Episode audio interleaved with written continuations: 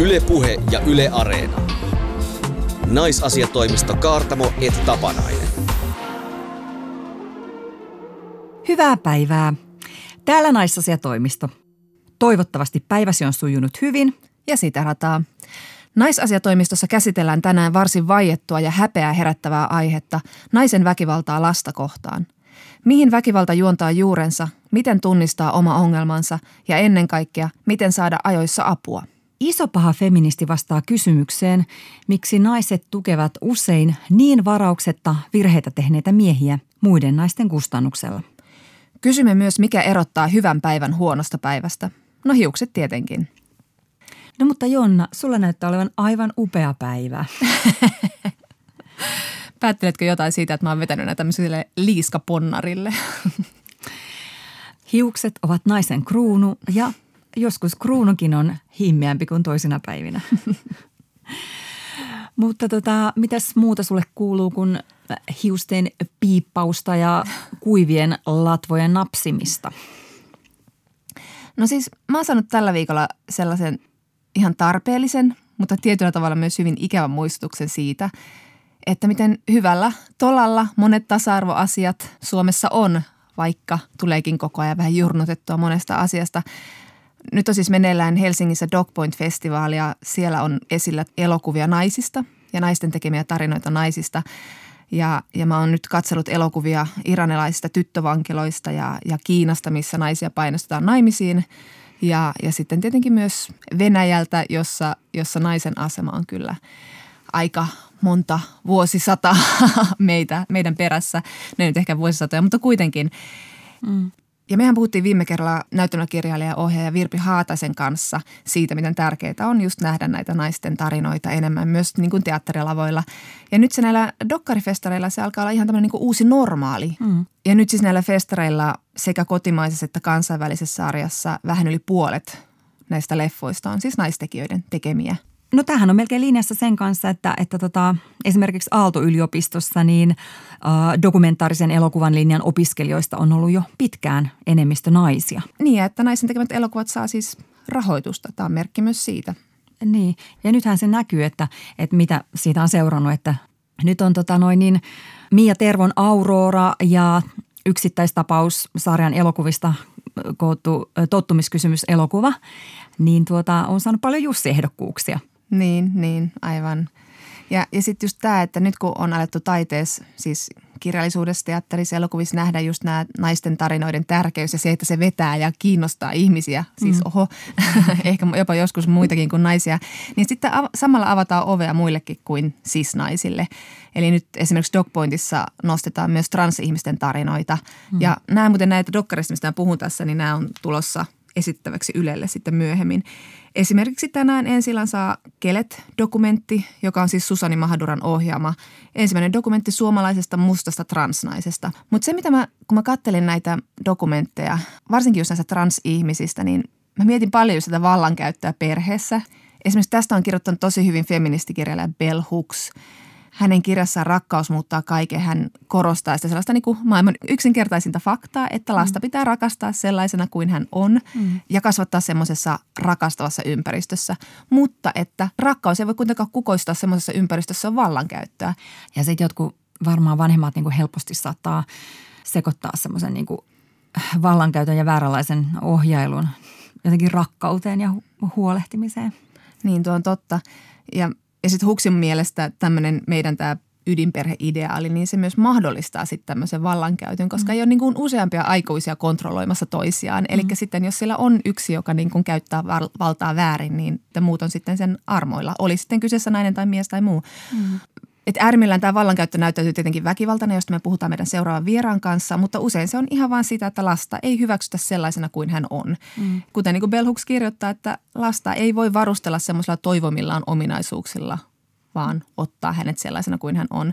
Ja tätä mä mietin etenkin, kun mä katsoin Seahorse Dad Who Gave Birth-dokumenttia. Tämä kertoo siis transmies Fredistä, joka päättää hankkia vauvan ja siinä nähdään hänen raskautensa ja synnytyksensä.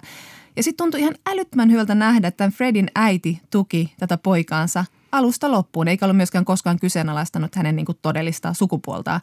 Ja, ja sitten myöskään niin kuin terveydenhuollon suunnalta ainakin tämän niin kuin dokumentissa nähtyjen osuuksien mukaan niin ei tullut mitään tämmöistä niin kuin ennakkoluulaista suhtautumista, vaan ihan tämmöistä neutraalia kohtelua.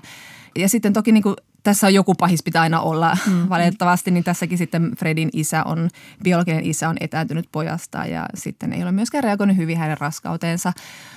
Mutta kuitenkin keskityttiin enemmän sitten tähän äitiin ja mm. tähän muuhun lähipiiriin. Ja tämä, tämä dokkari on tosi rakkaudellinen ja kauhean liikuttava, koska siinä on niin kuin keskiössä semmoinen niin vanhemman universaali rakkaus omaan lapseen, joka ei liity siihen, että onko isä, äiti, onko trans. Et varsinkin kun on tottunut niin näkemään näitä transtarinoita tai kuulemaan tai lukemaan niistä usein just ongelmia ja eristämisen mm. ja, ja mm. yksinäisyyden kautta. Mm on ihanaa, että niin kun asiasta näytetään myös, että uskalletaan dokumentissa näyttää myös se, että kuinka asiat sitten kuitenkin sujuu aika hyvin. Niin, niin kyllä. Ja, ja se antaa katsojallekin toivoa ja niin. luottamusta maailmaa. Että nyt kun säkin kerroit tuossa alussa, että sulla on vähän niin kuin huono olo tämän dokkariviikon jälkeen, niin, niin tota, että ei ei kaikesta tarvitse jäädä sellainen niin kuin vaikea ja toivoton olo Just maailman niin. suhteen. Just niin. Ja sitten kyllähän toivo antaa myös näe, että onneksi sitten ihmiset, jotka ehkä joutuu oman perheensä hylkäämäksi, niin sitten ne löytää sen oman valitun perheen. Mm-hmm. Että jos, jos ne verisukulaiset ei tajua, niin sitten ainakin löytyy yleensä ystäviä, jotka ymmärtää. Ja tämä just niin kuin tulee esille tässä Kelet-dokumentissa, että hänen perheensä on hylännyt hänet tämän transsukupuolisuuden mm-hmm. takia – ja tota, mutta onneksi sitten Helsingissä hänellä on tämmöinen RAC-yhteisö, jossa on muita rodullistettuja ja sitten transihmisiä. Ja he ovat niin kuin hänen perheensä ja hän sanoi, että hänellä on turvallinen olo. Että hänestä mm. tuntuu, että hänellä kuitenkin on perhe. Niin. Mutta onhan se vähän surullista niin kuin tässäkin dokumentissa. Tässä vähän niin kuin vihjataan siihen, että kelet ehkä lähestyy sitten kuitenkin isänsä kanssa – niin kuitenkin se, että se lapsen pitää olla tässä se aikuisempi ja se, se niin kuin ymmärtäväisempi ja yrittää rakentaa sitä siltaa niihin vanhempiin. Se, että hei, miten päin tämä pitäisi mennä tämä kuvio? Kuka kasvattaa ja ketä? Niin, no mutta hyvä, että, niin kuin, että on niin kuin sellaista rakkautta antaa sitten kuitenkin tavallaan niin kuin takaisin, että, että niin kuin jaksaa nähdä sen vaivan. Että se kuitenkin on se niin kuin oma biologinen perhe tai kasvattajaperhe on kuitenkin niin kuin ihan hirveän merkittävä siinä niin kuin ihmisen tai sen perheen tuki siinä niin kuin elämän helpottamisessa. Niin ainakin se nyt pitäisi olla joku semmoinen perusta, että sitä miettii, että miten helpolla itse on päässyt, kun on ollut aina se oma perhe, joka on aina tukenut kaikessa, mitä on tehnyt, eikä ole koskaan tullut tämmöistä niin kuin kyseenalaistamista, että aika monia taisteluja on jäänyt taistelematta ihan senkin takia, että on se semmoinen pohja. Mm. Ja sitten toisaalta just tämä, että kun katsoo tällaisia dokumentteja, missä näkee vaikeita perhesuhteita, niin silloin myös näkökulma siihen niin kuin omaan kasvattiperheeseen saattaa muuttua vähän niin kuin armollisemmaksi. Että okei, että kylläpäs mulla on ollut aika hyvät, hyvät ja kannustavat vanhemmat. Mm, niin. Tietenkään ei ole tullut mitään semmoista niin kuin sitten niin kuin haastettakaan, tämmöistä niin kuin vastaavaa haastetta vastaan, missä olisi joutunut tavallaan niin kuin kehittämään vähän ajatuksia. Niin. Okei, no mutta sulla on siis tämä dokkariviikko nyt takana ja, ja vähän ristiriitainen mieli. Niin tota... Joo, mutta tämä, voi, tämä toi mut taas niin tämmöisen feministisen ajatuksen perusideaan. Just siihen, että se on niin työtä parempien perheiden eteen. Mm. Ja, ja niin kuin, just niin kuin Pelhukskin sanoi, että feminismin yksi iso haaste on näyttää, että kuinka se, että me puretaan patriarkaatti, niin se tekee myös meidän perheelämästä parempaa ja tuo niihin tasa-arvoa ja sitten venyttää tätä normaalin käsitettä, mikä meillä on niin hirveän tärkeää. Yle Puhe ja Yle Areena. Naisasiatoimisto Kaartamo et Tapanainen. Sitten naisasiatoimistossa puhumme äitiyden mustista hetkistä. Parisuhdeväkivallasta vastuussa ovat usein miehet, mutta kun kyse on lapsiin kohdistuvasta väkivallasta, tekijöinä on yhtä usein nainen kuin mies, siis äiti tai isä. Äitimyytin mukaan nainen on automaattisesti lastaan suojava, täydellinen ja hyvä, vailla mitään negatiivisia tunteita lasta kohtaan.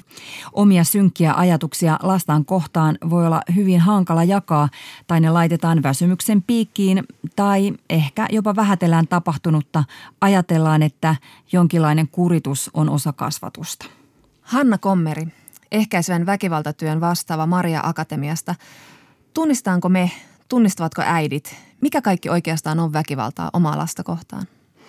Joo, no väkivalta ilmiönä on hirveän laaja ja, ja sitä voi ollakin hankala joskus tunnistaa, että, että ehkä tunnistetaan helpommin selkeitä fyysisen väkivallan muotoja. Et silloin on jotenkin helppo tunnistaa se, että on menty jonkun rajan yli.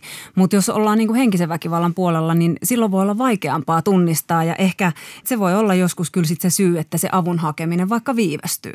Mutta sitten jos ajatellaan meiltä apua hakevia naisia, niin he on jo tehnyt paljon sitä tiedostamistyötä ja, ja he osaa nimetä sen toimintaansa ei-toivotuksi ja he kuvaavat sitä henkiseksi tai fyysiseksi väkivallaksi tai sitten, että he on huolissaan siitä, että mitä jos mä tekisin jotain. Mm, voitko kertoa esimerkin siitä, että, että missä kohtaa niin kuin raja ylitetään?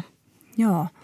Se voi olla, että äiti huomaa, että yhä uudelleen hän niin kuin pukemistilanteissa ja siirtymätilanteissa hermostuu ihan hirveästi sille lapselle ja, ja ymmärtää, että se aikuisen reaktio on, on ihan kohtuuton siihen lapsen toimintaan nähden, että puetaan tosi rajusti lasta ja, ja tota, voidaan puhua mitätöivästi ja alistavasti sitä, sille lapselle ja, ja se äiti voi itse huomata, että tämä on aika samankaltaista puhetta ja toimintaa, mitä mulle itselleni on tehty silloin, kun mä oon ollut lapsi ja se on tuntunut minusta kurjalta ja, ja mä en halua, että mun omasta lapsesta tuntuu samalta, että se vastuunotto tapahtuu siinä, kun tiedostaa, että, että mitä oikeastaan tilanteessa tapahtuu. Ja silloin sen kehämäisen toiminnan voi katkaista, kun uskaltaa ottaa yhteyttä, uskaltaa sanoa ääneen. Mutta jos ajattelee vaikka, että, että että äiti kuvaa, että mä en tiedä, mitä mulle tapahtuu ja mm. mä en oikein edes muista, mitä siinä tapahtuu. Että se hetki on ollut musta tai punainen tai, tai valkoinen ja tosi nopea ja se on ollut niin kuin semmoinen tunnetsunami, mikä, mikä vyöryy yli,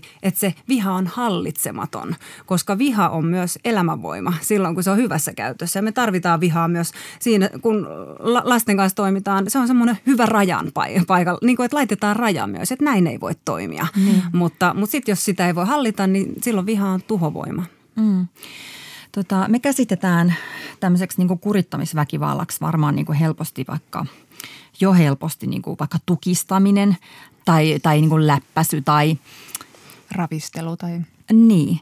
Ja silti tämä on niin kuin hankala kysymys sillä lailla, että ihmiset jotenkin niin kuin turhaan tiedätkö, myöskään niin kuin säikähdä mm. tai leimaa itseään väkivaltaiseksi, jos ne pitää vaikka lapsen, rimpuilevan lapsen kädestä kiinni. Ja. Niin pystyykö niin kuin sanomaan jotain niin kuin yleispätevää, missä se raja niin kuin menee, mitä ei nyt oikeasti niin kuin ole sopivaa tehdä, mikä on vahingollista lapselle. Mm. No jos pitää sen lapsen kädestä kiinni vaikka niin kovaa, että lapsi sanoo, että äiti mua sattuu. Mua sattuu, kun sä pidät noin kovaa kiinni. Tai että, että lapsi sanottaa sitä, että että musta on tosi pelottavaa, kun sä oot vihanen, mm. niin se herättää, että silloin ehkä on joku satuttava teko tapahtunut siinä, siinä yhteydessä, kun on, on pitänyt vaikka liian rajusti kiinni tai on huutanut ja, ja raivannut. Että kyllä se, se huutaminen ja raivoaminen on pelottavaa ja, ja se on henkistä väkivaltaa. Se on sekä sille äidille itselleen että sille lapselle turvaton tilanne, että, että silloin tämä valta-asetelma vielä aikuisen lapsen välillä on, on sellainen, että aikuisella on niin iso valta, niin silloin jos hän käyttää sitä väkivalloin sitä, sitä valtaansa vielä, niin, niin, niin silloin se pakottaa meitä pohtimaan, että, että mikä on jo vahingollista ja mikä taas sitä hyvää rajaamista, että, että tota, kädestä kiinni pitäminen esimerkiksi tilanteessa, jossa ra- lapsi rimpuilee ja uhkaa niin kuin juosta vaikka tielle, että, että sun täytyy suojata sitä lasta, niin se ei tietenkään ole väkivaltaa. Mm. Mutta, mm. mutta jos, jos vaikka tulee tilanne, että puristaakin ikään kuin, että hermostuessaan on vaikka, että nyt sä rauhoitut sille lapselle, että ei pysty enää tilannetta hallitseen sanallisesti tai, tai pitämään lähellästi sylissä vaikka lasta, vaan se menee sellaiseen, että, että oikeasti lasta sattuu, niin, niin silloin voidaan puhua väkivallasta. Niin. Mä ajattelin, että sellaiset tilanteet on varmaan niin kuin aika, aika tyypillisiä, että niin kuin lasta pukee ja mm. se lähtee niin kuin haneen. Että tietyllä tavalla pitää sitä kädestä kiinni ja se hajottaa itselleen sen kivun niin kuin vetämällä. Mm. mm. Niin e, e, semmoistahan on niin kuin, mm. toisaalta niin kuin jotenkin mahdotonta niin kuin välttää. Joo. Jos pääset, pääset siinä kohtaa irti, niin boksa mm. kaatuu laatalle pää edellä. Joo. Mm. Joo, kyllä. Joo, just näin, että kyllähän arjessa on sitten monenlaisia tilanteita ja, ja, ja tietysti kun, kun halutaan niin kuin ymmär, jotenkin lisätä ymmärrystä ja tietoisuutta, niin ei, ei haluta kuitenkaan aiheuttaa sellaista, että koko ajan mietitään, että on, mit, mitä tässä tapahtuu ja mitä tässä tapahtuu. Että, että totta kai niissä pukemistilanteissa, jos, jos la, lapsi lähtee tällä, tämän esimerkinomaisesti liikkumaan ja, ja häntä sattuu, niin ei, voi, niin ei voida silloin sanoa, että nyt tässä on niin kuin äiti toiminut väkivaltaisesti. Että, että, että nehän voi olla hankalia, jos lapsi rimpuilee ja heittäytyy makaroniksi ja, ja lyö, lyö päänsä johonkin, että, että silloin tahtotila ei ole ollut ollenkaan satuttaa sitä lasta, vaan, vaan siinä on pyritty pukemaan ja, ja siinä on sitten tapahtunut tällaisia asioita, että ei varmastikaan silloin tarvitse tuntea ollenkaan syyllisyyttä niistä, niistä tilanteista. Mutta mit, millaiset tunteet sitten vanhemmille sallitaan, että, että kyllähän niin kuin, onko sitten vaarallista tehdä myöskin tavallaan se yhdy, yh, yhteys heti sen huutamisen ja sitten siitä väkivaltaan liukuvan teon välillä, että eikö vanhemmat syyllisty aika usein siihen huutamiseen. Että voiko tavallaan näyttää lapselle, että joskus voi mennä hermo ja se on ihan ok ja sitten vai onko siinä joku malliesimerkki, että mikä on vahingollista huutamista ja voiko olla tervettä tapaa ilmaista omia tunteita ja omaa vihaansa, mitä meille ei ole esimerkiksi niin oikein opetettu ehkä naisille varsinkaan? Joo, tosi hyvä kysymys ja, ja, ja tota, Uh, juuri se, että, että aikuisella menee joskus hermot, niin kuin lapsellakin menee, että ihmisellä menee joskus hermot ja hän toimii siinä tilanteessa sitten jollain tavalla.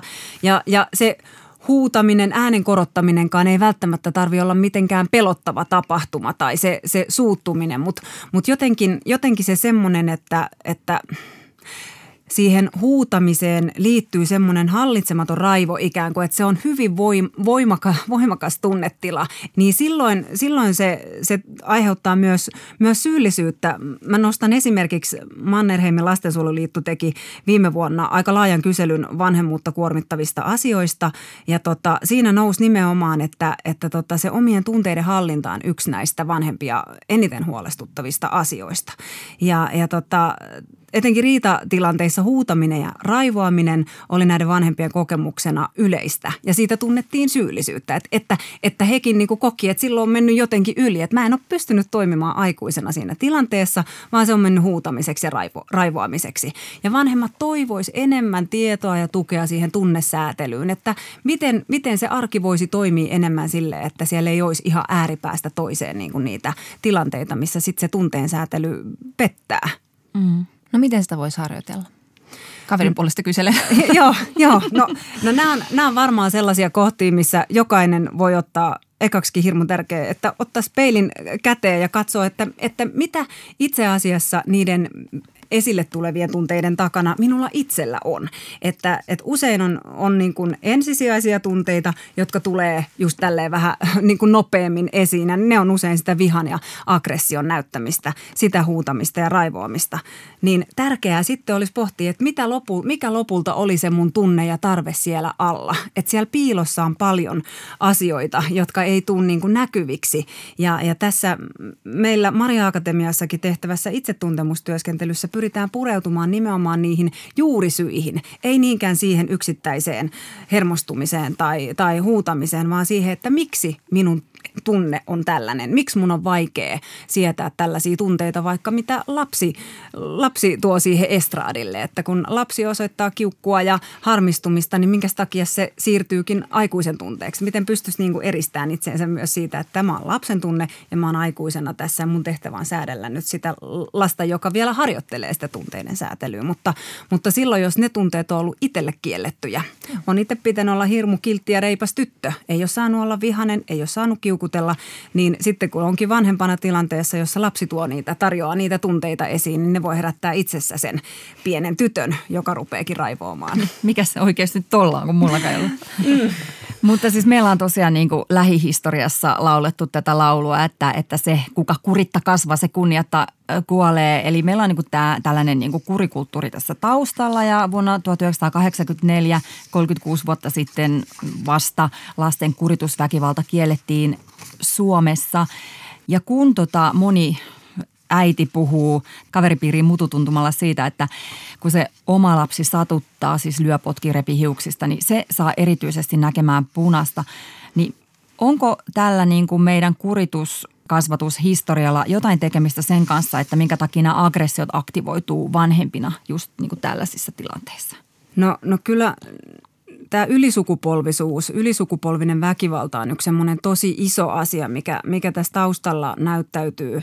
Ja ne omat, vanhemman omat kokemukset siellä, siellä taustalla, että, että tota, se todennäköisyys sille vanhemman väkivallalle lasta kohtaan on moninkertainen, jos vanhemmalla itsellä on väkivallan kokemuksia taustalla.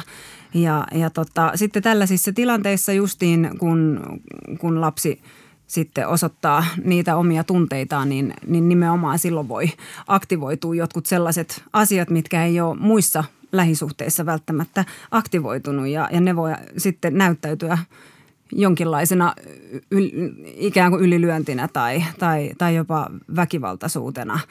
Psykoanalyytikko Elina Reenkola on tosi hyvin todennut, että äiti voi suoda lapselleen psyykkisiä antimia vain sen verran kuin on itse saanut.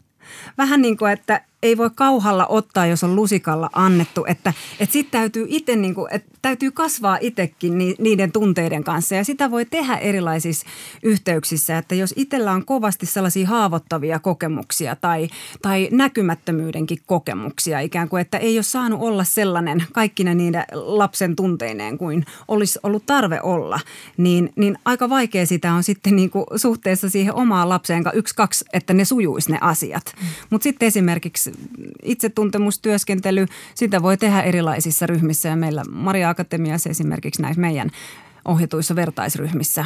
Meillä on hirmu hyviä tuloksia siitä, että ihmiset pystyvät äh, sen itsetuntemustyöskentelyn avulla löytämään vahvempaa itsearvostusta ja, ja sitä kautta vaikuttaa siihen, että he toimii väkivallattomasti jatkossa. Että sen väkivallan ei tarvitse jatkua, sille voi tehdä tosi paljonkin. Mutta jollain tavalla niin tuntuu, että, että vieläkin semmoinen tota, kurikasvatus on jossain määrin niin kuin ihanne, että jos lukee jotain keskustelupalstoja ja joku lapsi on jossain jotain sekoilu, niin ensimmäinen on se, että, että niin kuin huomaa, että ei ole nykyvanhemmilla niin kuin enää mitään niin kuin otetta niihin lapsiin. Ja, ja nyt on ollut tota – esillä nämä lasten siis valmennusryhmät. On käytetty tosi rajuja, ilman muuta väkivaltaisia keinoja, että saadaan tota noin niin vähän parempi kuin pronssimitali jostain saatana luistelukilpailusta ja, ja valmentaja hyllytetään, niin vanhemmat jopa käy puolustamaan tätä valmentajaa, koska niin kuin kuitenkin tulosta tulee että meillä on kuitenkin vielä tällainen niin kuin kurituksen ihanne, että et okei, voi olla vähän epämukavaa, mutta että siitä on hyötyä. Mm. Joo. Tätäkin on tutkittu, että minkä verran nämä asenteet on muuttunut. Lastensuojelun keskusliitto on, on tutkinut muutama vuosi sitten tällaisia kuritusväkivalta-asenteista ja 95 prosenttia vanhemmista on, on sitä mieltä, että he ei hyväksy sitä kuritusväkivaltaa. Mm. Mutta siitä huolimatta 41 prosenttia on päätynyt jossain tilanteessa käyttämään sitä. Eli, eli sitä tietoa ja tiedostamista kyllä, kyllä jo on, mutta sitten se fakta, että, että se ei välttämättä aina näy siinä, siinä toiminnassa. Ja kyllähän siinä vahvasti voi sitten vaikuttaa juuri nämä, nämä kokemukset sieltä omasta lapsuudesta. Ja, ja ehkä jos, jos ajatellaan tällaista harrastus- ja valmennustoimintaa, että, että ihan yhtä lailla siellä se ylisukupolvisuus ihan niin kuin, että jos joku on kokenut hyväksi ikään kuin valmennusmetodiksi, että tulosta syntyy ja, mm. ja, ja sitten tällaiset ö, toimintatavat saakin jatkua sen, että, että se on aika kova hinta vaan siitä, että tulosta syntyy, jos siellä käytetään niin kuin väkivaltaisia, henkistä väkivaltaa niin kuin metodina, että, että on erittäin tärkeää puhua näistä mm. asioita, asioista ja lisätä tietoisuutta näiden, näiden ilmiöiden äärellä ja, ja silloin vaan niihin voidaan puuttua ja silloin voidaan vaan katkaista sitä ylisukupolvista vaikutusta. Ja joidenkin vanhempien niin kuin puolustuspuheet suhteessa vaikka tähän valmentajaan, niin kertoo kyllä siitä, että niin kuin ei, ei oikein niin kuin tunnisteta vielä niin kuin mm. Sitä, Joo. mikä, mikä sitten niin kuin on väkivaltaa. Joo, tekee mieli tuohon jotenkin sanoa, että silloin olisi hirmu hyvä jotenkin niin kuin asettua siihen lapsen asemaan ja muistella vaikka, että no miltä itse tuntui silloin, kun mua kohdeltiin tällä tavalla. Oli se tapahtunut sitten harrastuksessa tai kotona, että, että ymmärtäisi sitä kautta niitä, niitä tunteita. Ja, ja jotenkin tässä meidän, meidän työskentelyssäkin tutustutaan siihen pikkutyttöön ja me käytetään tällaista ajatusta siitä, että, että jokaisessa väkivaltaisesti toimivassa naisessa asuu sisällä haavoitettu pikkutyttö ja se on se, joka, joka toimii sitten ikään kuin sieltä sisältä. Mm. Sitten tulee se impulssi toimii väkivaltaisesti, koska, koska se haava siellä sisällä on.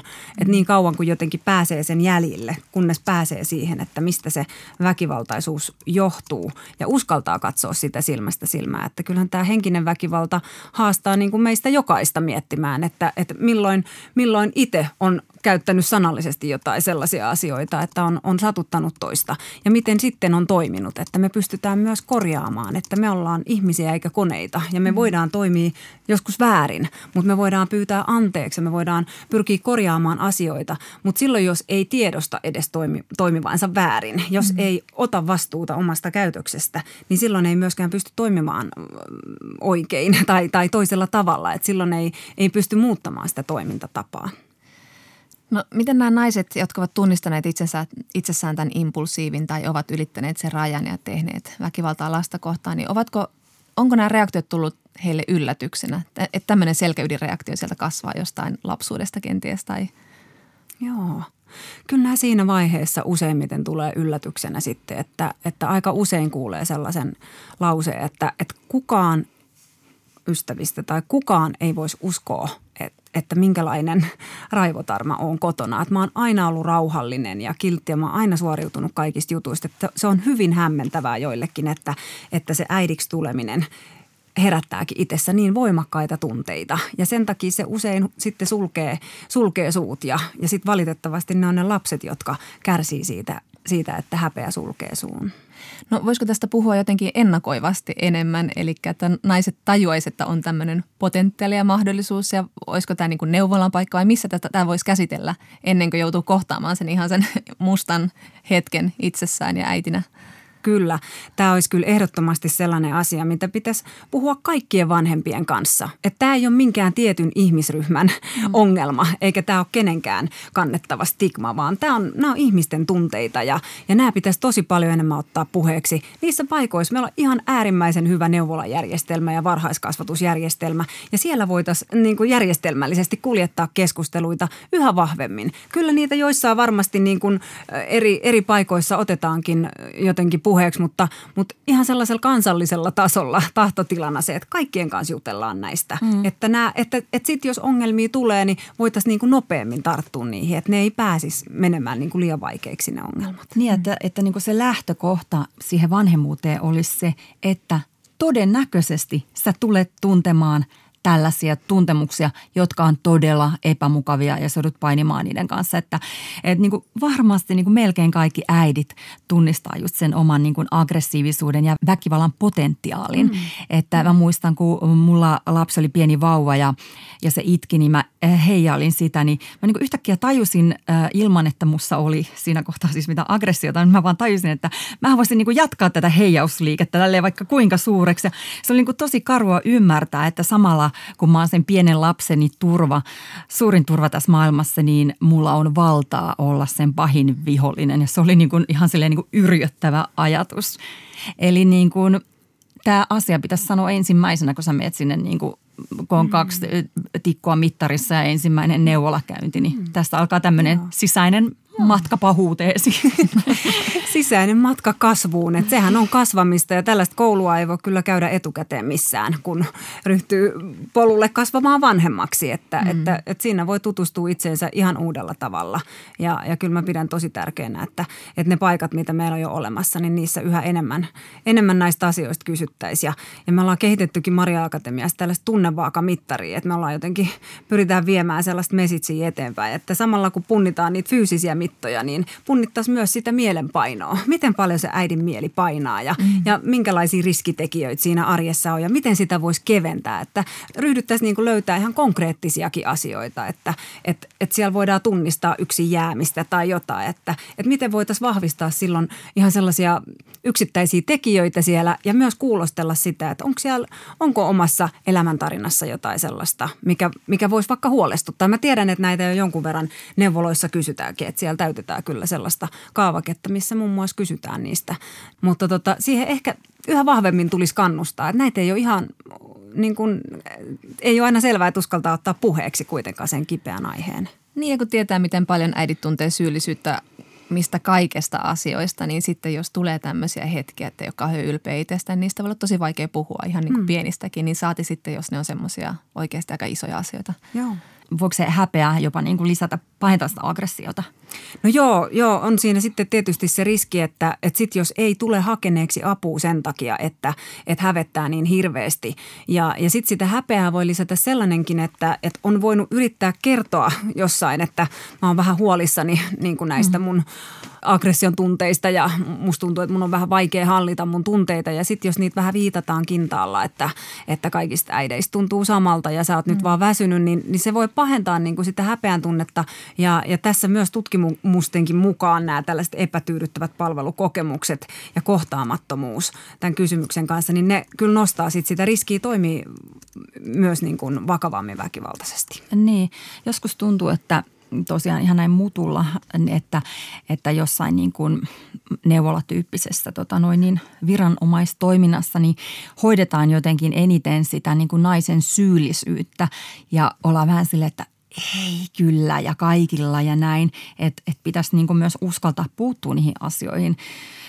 että yhdellä kaverilla oli esimerkiksi tällainen kokemus, että, että, että neuvolassa kun tota hänen lapsensa oli alkanut purra siis äitiään ja se mainitsi neuvolassa, että mitä tälle asialle voisi tehdä, niin terveydenhoitaja sanoi, että no että hänellä oli niin vastaava asiakas, joka kertoi, että hän oli purrut takaisin ja kuule oli viimeinen kerta, kun lapsi sitten oli purassu ja antoi tälle siis mun kaverille ikään kuin voidaan ajatella, että antoi neuvona tämän asian, vaikka voihan olla, että se, joka oli purassut sitä omaa lastaan, tuli sen huolen kanssa silleen, että auta mua, mutta mm. oli silleen, loi loi, puhutaan mukavammista asioista.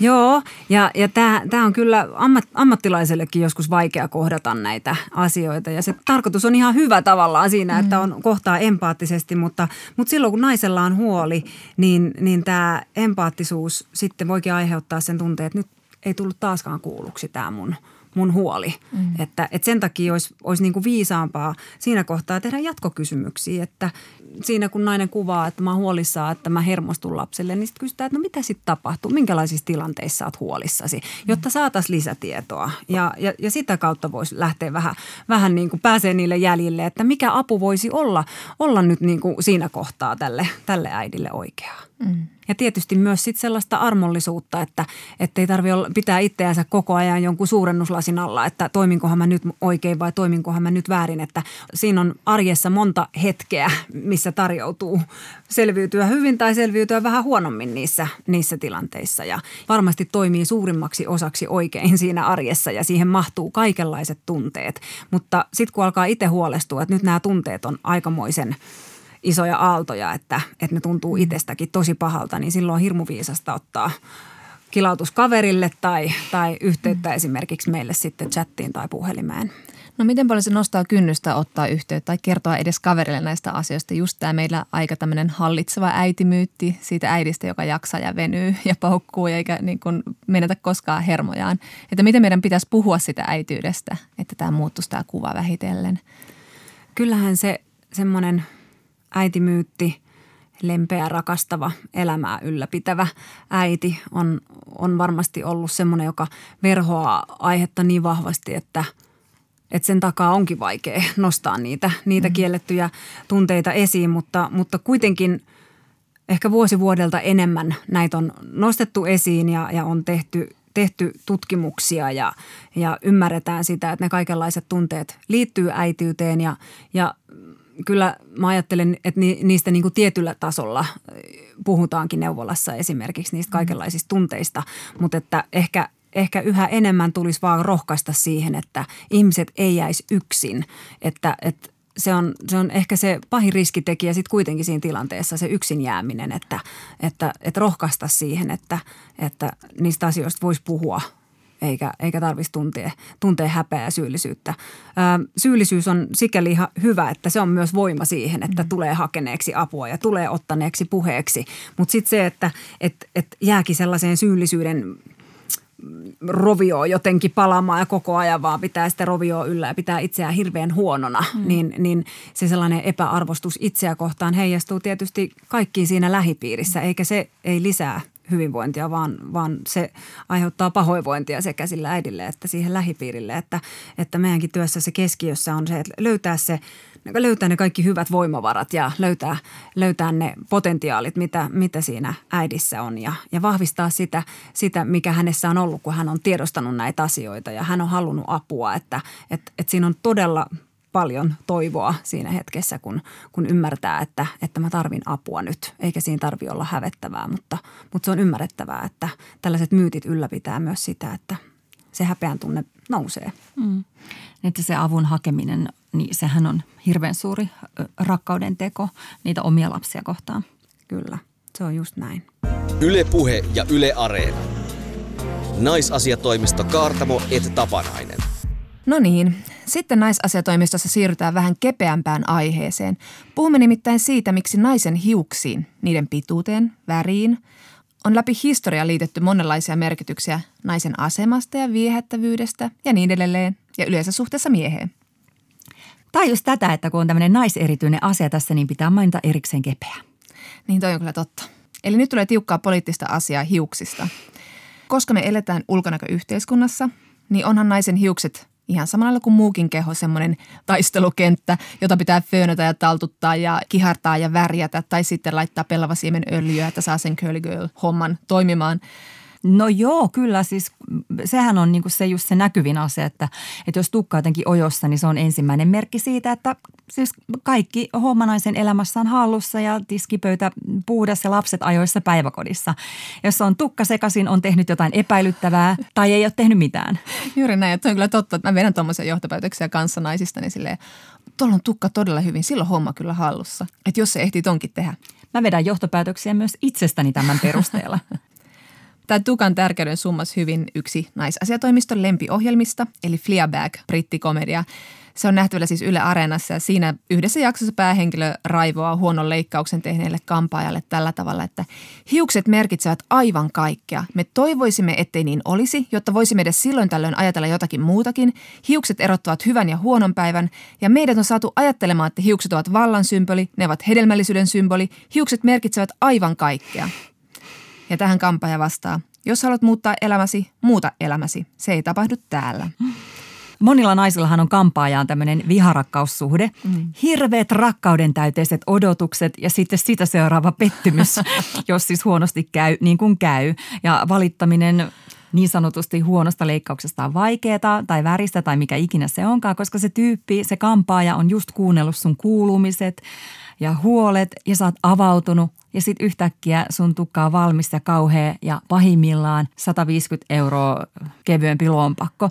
Niin ja sitten kun siinä on se asetelma, että tuntuu, että sä oot jonkun armoilla, että sehän voi muuttaa kaiken sun elämässä näin tai tuhota sun elämän näin. Ja sitten siinä täytyy olla tosi kilttiä mukaileva ja myötäilyä silleen, okei, ehkä mä voisin kokeilla tota tollasta. Kun katsoo tarkkaan kampaajien edustoja, niin voi huomata puskassa itkeviä naisia.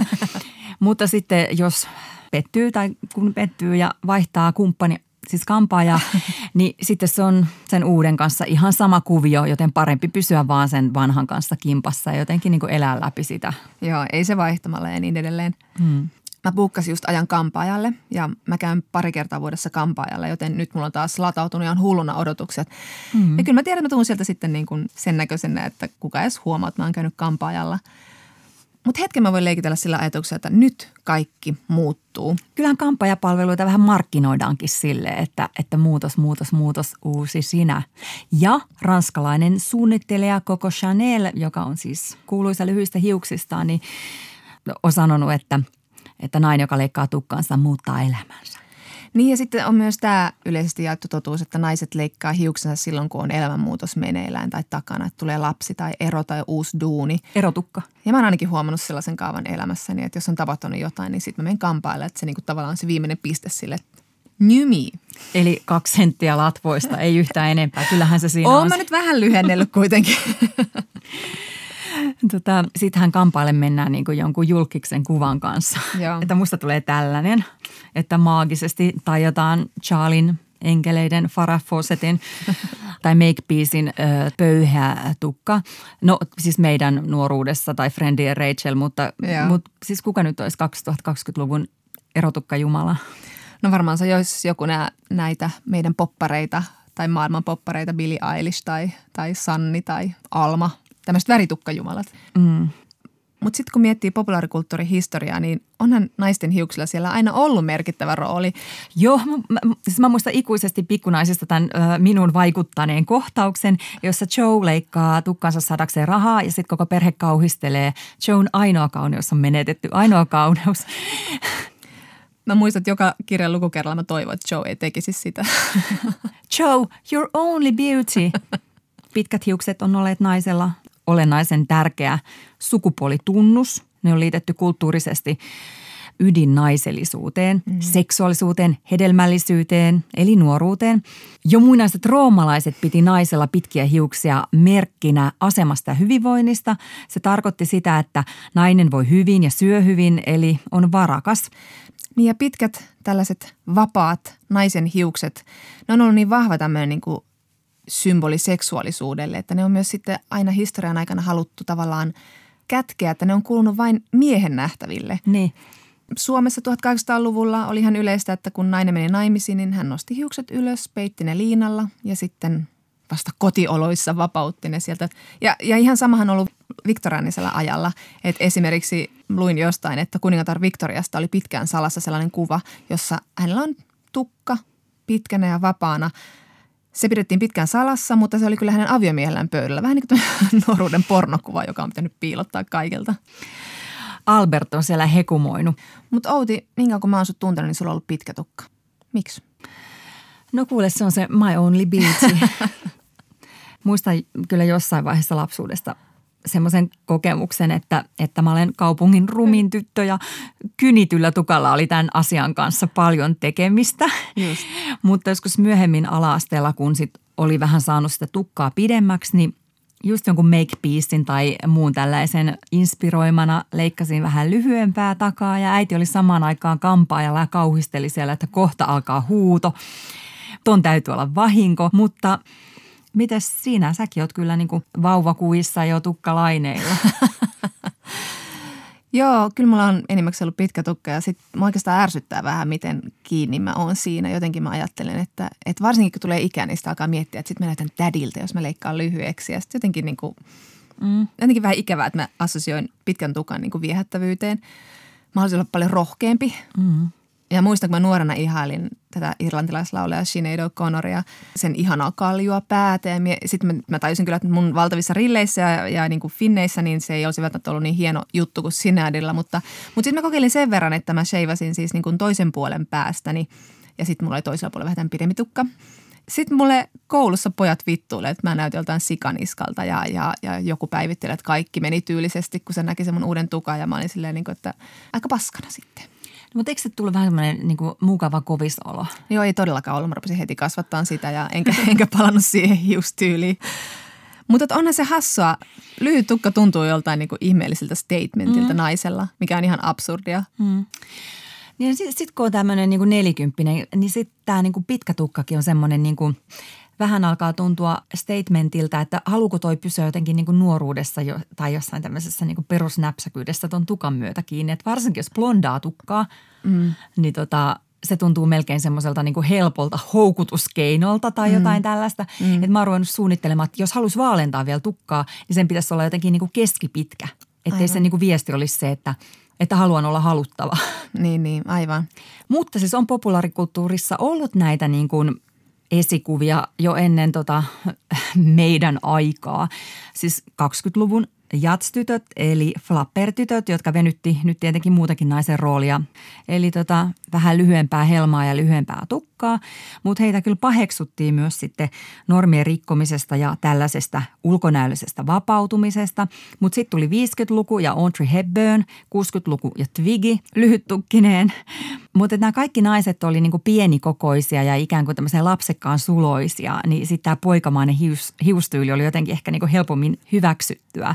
Niin ja jotenkin tuntuu, että lyhyet hiukset naisilla tuntuu jotenkin hyväksytyimmiltä, jos nainen on esimerkiksi työskentelee jollain miesvaltaisella alalla. Tietenkin ajattelen nyt heti sinkkuelämää, josta aina haetaan kaikki kulttuuriset referenssit. Mutta siellähän Miranda, hänellä oli tämmöinen lyhyt tukka ja se, se ei tarkoita sitä, että hän venytti roolia, vaan sopeutui siihen, mitä häneltä odotettiin. Että pärjäsi siinä miehissä kulttuurissa. Mm. Kyllä tässä niin kuin lyhyessä tukassa täytyy oikeasti niin kuin olla joku tota, semmoinen niin kuin vahva kulttuurinen niin kuin ei-viesti. Jos miettii omaa kaveripiiriä, niin, niin ei kyllä kauhean monella. Ei joo. Mutta sitten toisaalta niin, kun se on se lyhyttukkaisuus ehkä sitten liitetty työelämässä semmoiseen niin asiallisuuteen ja ehkä niin kuin, ja ehkä naispoliitikoilla vaikka niin kuin aikaisemmin on ollut paineita leikata nyt, jos ei ihan lyhyttä, niin ainakin semmoinen niin järkevä lyhyehkö tukka. Niin kuin Suomen Pankin pääjohtaja Sirkka Hämäläinen tai sitten vaikkapa entinen kansanedustaja Suvianne Siimes mm. tulee heti mieleen. Niin enää kyllä ei ole sitten niinkään, että se pitkä tukka olisi esimerkki jostain hulluttelusta ja, ja tota, asiantuntemattomuudesta ja niin kuin, Tyttömäisyydestä siis. Niin, että... niin kuin esimerkiksi Sanna Marin, meidän pääministeri, pitää hiuksiaan aina kauniisti auki ja vielä vähän kiharalla. Mutta sitten kun nainen sheivaa hiuksensa oikeasti pois ihan kokonaan, on tosi kyseessä. Tätä on aina merkinnyt jossain leffoissa, esimerkiksi Alienissa Sigourney Weaver tai Mad Maxissa Charlize Theron. Mutta että sitten, sitten jos se tapahtuu oikeassa elämässä, niin se on oikeasti Hallitus, hallituskriisi. Ajattele, miten radikaali olisi nähdä sille meidän hallitus hallituksen naisministerit siellä klanipäässä ja sillä, että nyt kuulkaa tulee veronkorotuksia. Kuinka paljon tehokkaampaa olisi ollut Theresa Mayn työ edellisenä Brexit-pääministerinä, jos olisi vetänyt hiukset pois lähteessä Brexit-neuvotteluihin. Muistatko, kun Britney Spears ajoi päänsä ja riehu kuvaajia vastaan, niin kaikki oli sillä, että nyt, nyt hän on niin kuin totaalisesti mennyt sekaisin. No saatto olla, että hänellä oli siinä niin kuin mielenterveyden kanssa vaikea ja muuta vastaavaa, mutta ehkä se oli myös Britneyn tapa yrittää vapautua siitä blondin popprinsessan kahleista ja niin kuin vetää oikein radikaalisti klaniksi. Mm. Niin hulluksi leimattiin. Mm, mm. Mutta feministikirjailija ja toimittaja Lori Penny on kirjoittanut hyvin tästä, että miten niin kuin tämmöisen lyhythiuksen naisen ei katsota toteuttavan semmoista oikeanlaista naiseutta. Hän kirjoitti yhdessä artikkelissa, kuinka lyhythiuksisia naisia kohtaan jopa tunnetaan vihaa, koska he eivät niin kuin tee sitä perustyötä, jolla miellytään miehiä, koska universaali totuus on, että miehet rakastavat pitkähiuksisia naisia. No esimerkki tulee tietysti suoraan likaämpäristä.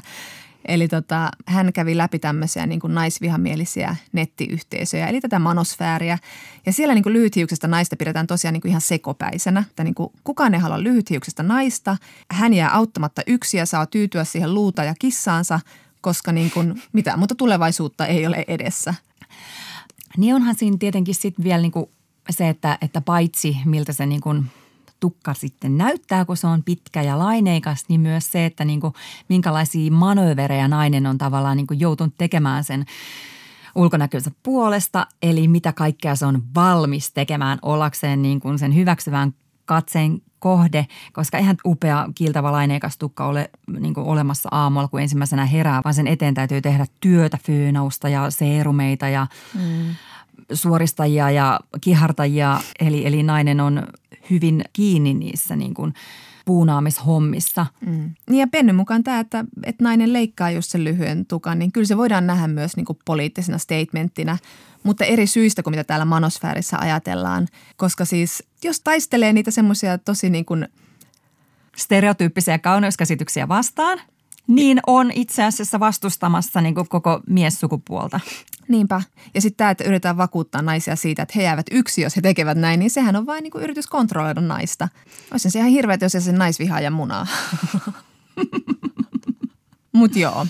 Mutta on silti kyllä aika huvittavaa, että pituus sikseen myös hiusten värit on ladattu täyteen kaikenlaisia kulttuurisia odotuksia siitä, millainen nainen on ja mitä, mitä se ei ole ja mitä se on.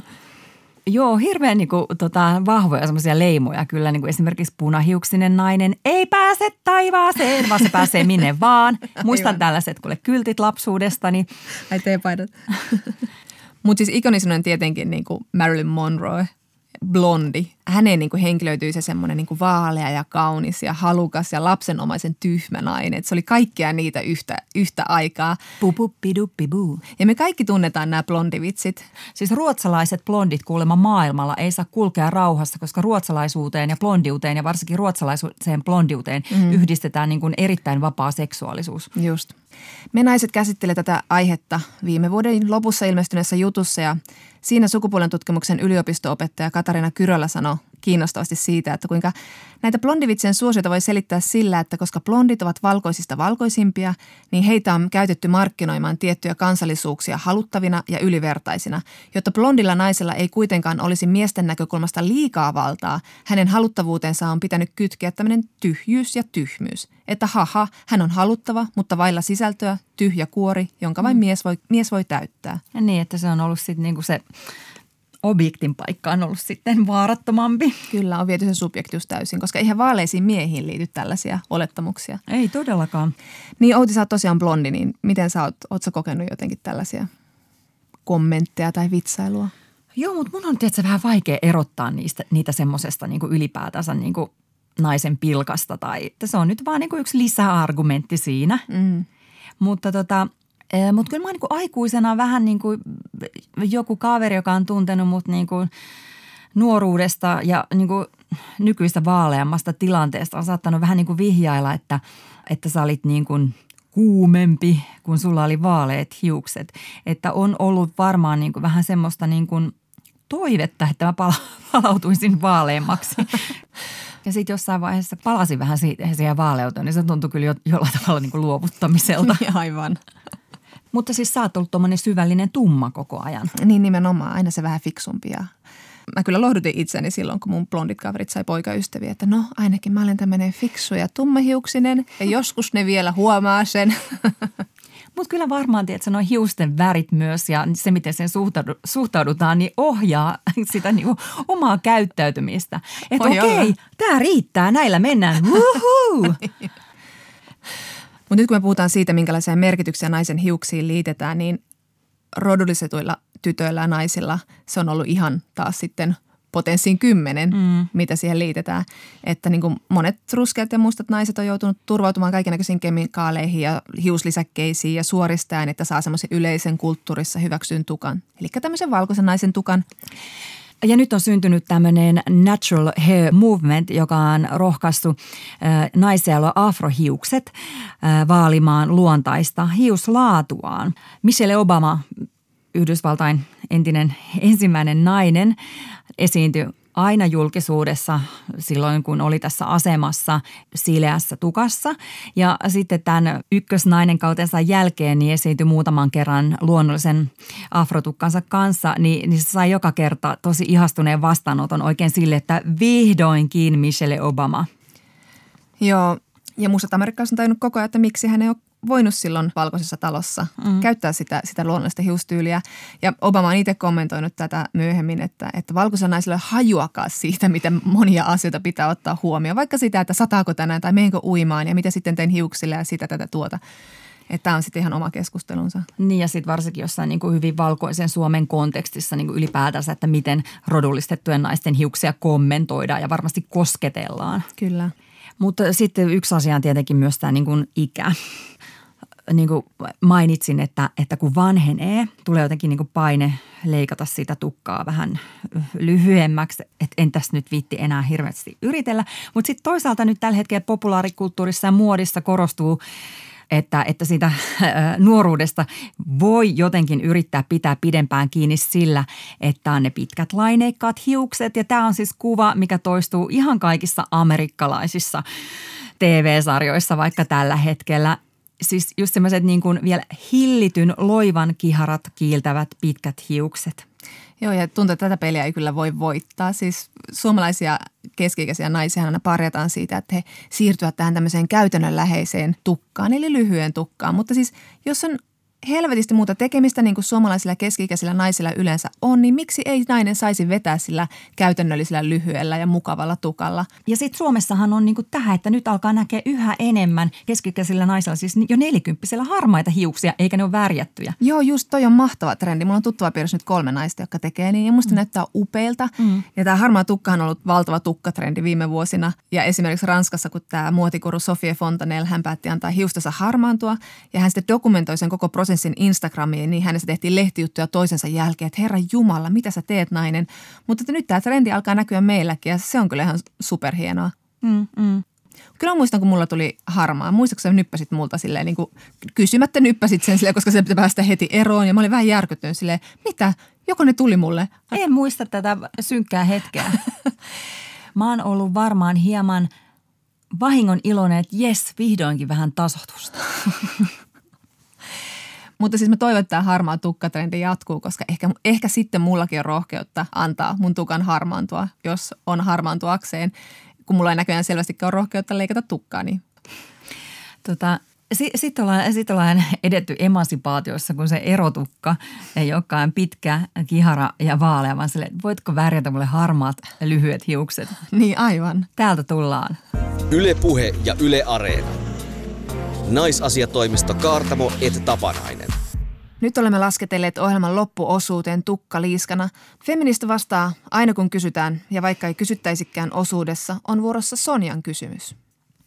Kun mies tekee virheen, hänen kerrotaan esimerkiksi syyllistyneen seksuaaliseen häirintään, häntä puolustamaan ilmestyy usein iso joukko naisia. Miksi niin moni nainen tukee syytettyä miestä varauksetta ennen kuin tietää, mitä oikeasti on tapahtunut? Ja näin syyttää kenties uhrina olevaa naista huomion hausta tai valehtelusta. Miksi unohtuu niin nopeasti feministinen periaate siitä, että usko uhria? Eikö tämä pitäisi olla kaikille selvää miituun jälkeen?